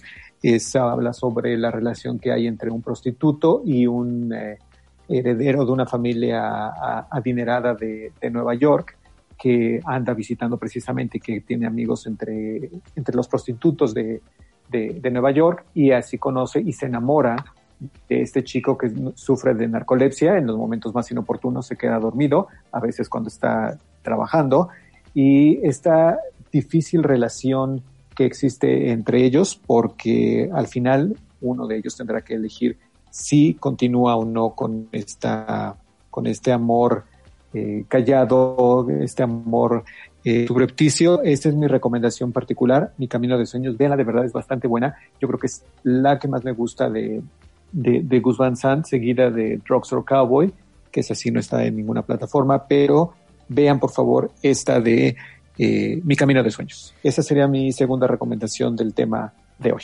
La verdad es que me ha dado una alegría porque no sabía que estaba en HBO. Y tengo, yo no la he visto y tengo muchas, muchas ganas de verla. Pues. Así que ya tengo también otra tarea sí. para el fin de semana. si tienen una buena selección realmente en esta colección. Eh, realmente emplea las plataformas para buscar sus, sus colecciones. Si no me equivoco, eh, Click también tiene una, una, tiene su colección, que es mi, eh, también hay recomendaciones ahí, pero en esta, por ejemplo, de, de HBO, creo que tienen bastante buenos porque está las dos que ya le mencioné, la de Mi Nover's Harvey Milk, Mi Camino de Sueños, está Filadelfia, por la que Tom Hanks ganó su primer Oscar, está esta miniserie de, Angels in America que habla sobre la aparición del virus del SIDA en, en los 80, está Corazón Borrado con Nicole Kidman y está Un Corazón Normal, que es una película hecha para televisión, eh, interpretada por Mark Ruffalo, y un buen documental sobre Larry Kramer, que también acaba de morir hace un par de semanas y que era uno de los principales activistas de, eh, de, la comunidad gay en Estados Unidos y además para que se liberaran los medicamentos y se investigara más sobre el VIH. Pues muy bien, es una recomendación bastante... De una recomendación salieron cosas bastante amplias. Amplia, ajá. Jones, ¿qué nos vas a recomendar ya para tu última recomendación de esta de esta de este podcast? Mi última recomendación, bueno, está bien, es una película de la que hablé cuando era invitado de sus programas el año pasado. es una película coreana que se llama The Handmaiden, eh, dirigida por Park Chan-wook. Este, Y la verdad es que esta película, aparte de tratar el tema de eh, LGBT, los giros que da la, este, la trama son increíbles. Trata de, eh, al parecer quieren como estafar a, a una joven japonesa que una joven que es millonaria y la quieren estafar. Entonces hay un tipo que quiere como seducirla, pero quien termina seduciéndolo es la que mandan como la, como la criada. Eh, y de ahí se va desenvolviendo toda la historia porque ya no sabe si realmente está enamorada de ella, si realmente nada más la quiere chantajear. Como la historia va contándose a través de los puntos de vista de los personajes, la primera parte te deja con ciertas dudas, la segunda parte resuelve algunas, pero genera otras. Este, también hay como una historia como de, de abusos sexuales de en ese tiempo con como con manuscritos de cosas que podían hacerles a, a las mujeres y a y como pues no sé, como había como cosas como medio extremas en ese en esos documentos y que el, justamente el, el dueño de la casa es el que organizaba como unas fiestas así y utilizaba a su mujer para para este demostrarlas. La película está muy extraña, pero es completamente genial y todos los giros de tuerca que, que se van este, desenvolviendo te vuela la cabeza. Es una recomendación que que trata del tema, pero que además es, no nada más es como centrado en eso, sino que es parte de una historia como de género o de, o más como de misterio y que realmente es genial y si tienen la oportunidad de verla, véanla. Tristemente tampoco está en plataformas, pero si pueden conseguirla, es 100% recomendable. Ya, ya, no está en Netflix porque estuvo mucho tiempo en Netflix. Bueno, yo la vi en Netflix. yo la vi en Netflix, pero ahorita lo estaba buscando y bueno, lo busqué en Just Watch, pero ya no salió. Como estaban hablando de, de recomendaciones de estas, pero pues creo que ya no sale. Muy mal, ojalá la puedan reincorporar al, al catálogo porque yo sé que a lo mejor no representa tantas vistas como una de Adam Sandler, pero es una buena alternativa dentro de su oferta de películas. Es una putada porque yo Sí, la verdad, yo a esta le doy como cinco aguacates porque la, verdad, cuando la vi, me encantó. O sea, no podía creer lo que estaba pasando. Y nos dormimos porque yo la tenía anotada entre las recomendaciones de cuando nos la diste en aquella ocasión y no la hemos visto hasta ahora y mira, ahora ya no está en plataformas. sí, yo también. Ah, qué mala suerte. Bueno, habrá que buscarla por otros lugares. Chinito, ¿qué nos vas a comentar? Yo voy por un un, un este un clásico, bueno, sí, no clásico, algo que algo más mainstream. En, la película anterior que, que, comentaba es dirigida por Ang Lee y esta que voy a, decirles también es, pues de Ang Lee, es la de, El secreto de la montaña.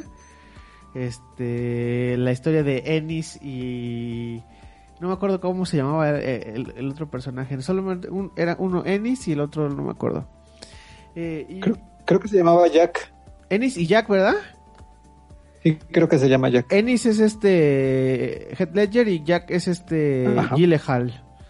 Pues nada, la historia de dos de, de dos vaqueros eh, que muy muy este la ruptura muy en la onda de la, de la ruptura de este de este estereotipo del vaquero y el macho y todo esto que a final de cuentas este por una razón u otra se encuentran y se y dan rienda suelta a su a, su- a sus deseos y a su sexualidad.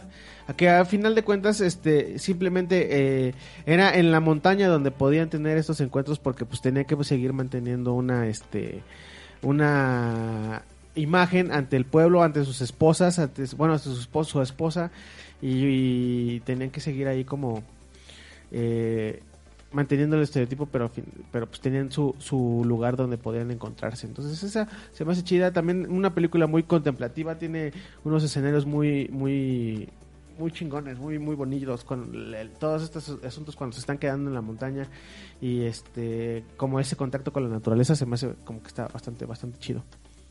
Y la verdad que la historia de amor y como toda esa parte de hasta dónde llegas y todo está muy... O sea, es, una- es una historia de amor universal y, queda, y está muy bien, la verdad. Una básica, pero pues no no dejarla pasar. Pues en mi turno, ahora que he descubierto que hay cosas que no están en Just Watch, no sé si en Filming Latino, pero ojalá estuviera, porque yo ya en mi turno quiero hacer, voy a hacer una reivindicación muy rápida, muy rápida, porque ya hablamos de, de esta película el año pasado, pero es que nunca, nunca, hay siempre hay que hablar de Priscila Reina del Desierto. Les digo solamente, busquen el capítulo que hicimos el año pasado sobre temática LGBT y diversidad sexual para que entiendan por qué amamos tanto Priscila Reina del Desierto, que no está en plataformas, pero está en DVD. Nosotros, yo la vi cuando era pequeña y luego Toño nos prestó ese DVD y la pudimos disfrutar en casa y descubrir que la película no ha envejecido nada en estos ¿qué? ¿25 años que tiene? No, no, tie- 20, 25, sí, 25, ¿no? 25 años que tiene.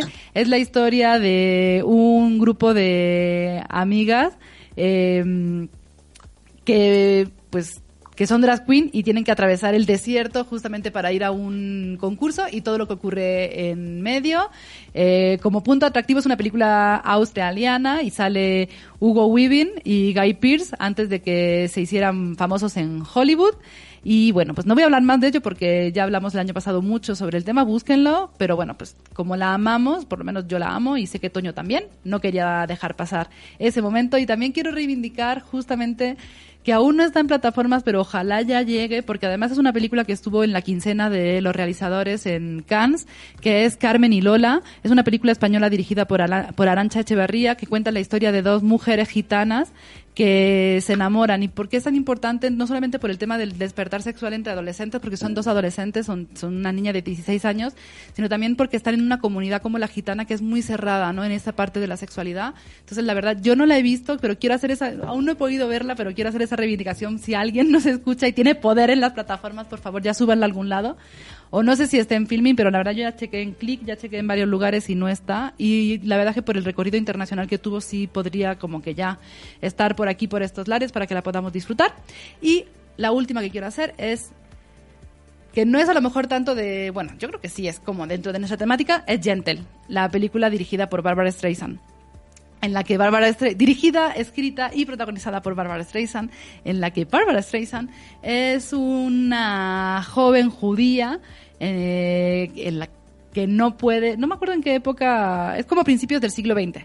Entonces ella no puede estudiar, pero quiere estudiar, entonces lo que hace es que se disfraza de, porque en ese momento, ¿no? En la época en la que está rodada, en la que está, perdón, ambientada, eh, ella no- las mujeres no pueden llegar a, a la universidad, a la educación superior.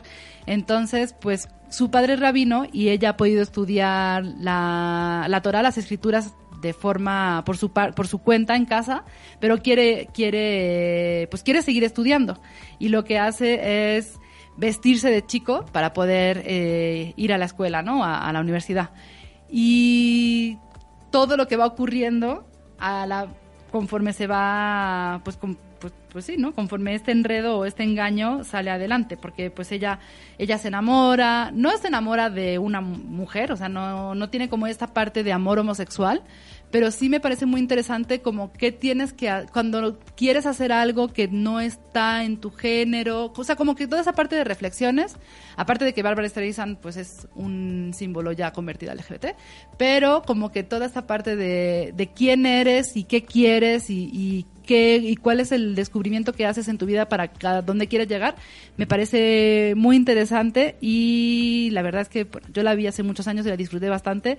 Las canciones están muy bien, por supuesto, es un documental que está que es muy recomendable y pues nada, esa es como mi última recomendación de hoy. Digo, no sé si entra como tan tan tan, creo que entra como muy por el ladito, pero pues ahí la dejo. Ojalá pronto esté disponible. Sí. La verdad es que, yo, bueno, yo la vi en la tele, ¿eh? Cuando la vi en su tiempo, la vi en la tele. O sea, ni siquiera, yo llegué a ella por casualidad, la, la iba a empezar en la tele y vi dirigida por Barbara Streisand y dije, ah, pues la voy a ver. Y la verdad es que me gustó un montón. Sí, sí, la recomiendo bastante. Y eso es todo hoy. Aquí acaban nuestras recomendaciones de hoy. Muchas gracias por escucharnos una semana más. Volveremos la próxima semana con más cositas nuevas, viejas, clásicas y revisiones. Y por lo pronto voy a despedirme de mis compañeros. Carla, ¿dónde te encontramos? Ah, ¿dónde te encontramos a ti personalmente en redes? ¿Y dónde encontramos a Encuadre Tres Cuartos en redes, por favor? claro, yo estoy como Carly Morrison en Twitter y eh, Encuadre eh, está, estamos en Twitter como Encuadre con número 3 y en bajo 4 y en Facebook como Encuadre Tres Cuartos o con letra. Y pues gracias eh, por un programa más, la verdad estuvo muy, muy bien y pues nos escuchamos la siguiente semana, amigos. Pues nos escuchamos la siguiente semana y la siguiente semana también escuchamos a Toño. Antonio Guerrero. Así es, a mí me pueden encontrar en Guerrero-SA. Ahí ando luego publicando mil cosas relacionadas con cine. Eh, espero que alguna les sea útil y yo los, eh, los esperamos también aquí la próxima semana para hablar sobre lo que nos gusta, sobre series, sobre, sobre cine. Eh, algún día Jones y, y Orlando tendrán que hablar sobre, sobre videojuegos. Creo que hoy hubo un lanzamiento esta semana bastante importante sobre el tema. También es justo que, que ellos hablen para las pantallas de videojuegos. El anuncio del PlayStation 5. Y además el videojuego es el de The Last of Us, ¿no? Una cosa así. Ah, Es que sí, The Last of la Us, verdad que es que yo soy poco versado en el tema, entonces nada más de lo que leo por ahí. The Last of Us está en- en chido. Yo solo sé que ahí está basa que los personajes físicamente estaban basados en Ellen Page. ¿No? ¿No es ese? Sí, Sí, Sí, creo que sí. Sí, pero al final de cuentas no este es un, Físicamente. es un rollo más largo. O sea, eh, la primera versión de Ellie de The Last of Us estaba basada en el Page, pero este conforme fue avanzando el desarrollo del videojuego hicieron el cambio, pero a final de cuentas el Page de, de, este, demandó a Naughty Dog, que es la empresa que este que hace The Last of Us por el uso de su imagen. Entonces, ¿está Porque- basada o no está basada? No, porque este ella estaba a punto de lanzar un videojuego con otra compañía en donde sí estaban utilizando su imagen de manera este, pero en realidad, o sea, es- se parece, pero no es. Bueno, pero a ver, físicamente se inspiraron en Ellen Page, ¿sí o no? Sí. Ya está. Sí, es igualita. Pues yo creo que si le mandó es porque sí se vio muy reflejada ahí en el videojuego. Sí. Sí, sí, se parece mucho a Ellen Page de joven. A la Ellen Page de Hard Candy y de Sí, a la a, cuando era como adolescente. a la chiquita. Claro, luego ya cre- ya luego ya creció, pero sí se parece. Y el padre también se parecía a otro. ¿A quién se parecía al padre? Yo eso lo sé porque cuando dijeron de una versión en película pusieron como quién tenía que, quiénes tenían que ser los protagonistas porque HBO tiene los derechos para hacerla este que porque el padre también se serie. parecía, no me acuerdo, ¿al de Juego de Tronos? No, ¿a quién era el padre? Bueno, no sé, no, No. importa. Bueno, HBO está haciendo Es la otro, serie. pero sí no me acuerdo. No importa, no me acuerdo. Bueno, pues chino, dinos adiós. Ah, adiós. Ah, no, perdón, Jones. no, no le he dicho a Jones. Este, bueno, yo nada más me voy a, des- bueno, me pueden encontrar en arroba jones271 y me quiero despedir con otras dos recomendaciones súper rápidas. Una es Juego de Lágrimas, que ahí chino, no sé si recuerdes que esa la vimos en la universidad, que nos la puso María Se Lisa. la puso María Luisa, sí. Y este, y mi favorita del tema, yo sé que no es seria, pero de Rocky Horror Picture Show. Claro, por Este, supuesto. Véanla cuando puedan o siempre, o siempre es bueno ver esa película en Halloween, ahorita, cuando quieran. Está bien. Te había dicho antes que ya era tu última recomendación, pero está bien. no, es broma. Ahora Perdón, sí, ya Chino. acabé. Fue Ay, es una bromita, es una bromita. Ahora sí, Chino, que a mí me gusta dejarte para el final porque como me despido de ti, pero te voy a seguir viendo aquí al ladito, pues ya. Eh, pues nada muchachos, muchas gracias por, este- por acompañarnos una semana más. Eh, pues sí, hay que hacer algo así como más, más metido con los videojuegos, porque la mayoría está, son fracasos, pero bueno, películas que, fueron, que fueron, no fueron tan buenas, pero estaría chido revisar algo así. Y pues nada, a mí me pueden seguir en arroba Orlando Oliveros en todas las redes sociales. Y gracias por escucharnos muchachos. Pues gracias por escucharnos. Ahí me encuentran en arroba purilucena y nos escuchamos la próxima semana. Adiós. Bye.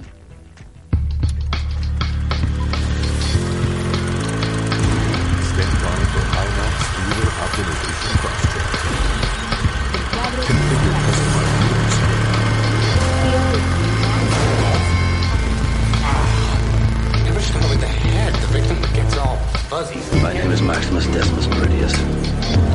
Loyal servant to the true Emperor, Marcus Aurelius.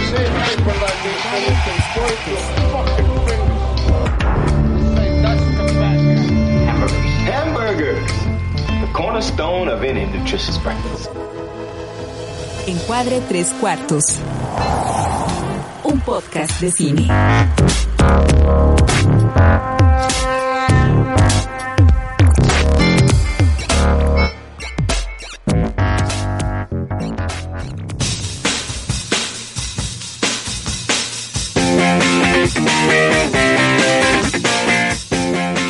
Encuadre tres cuartos es una producción de Casero Podcast. Casero Podcast. Se hace audio. Se hace audio.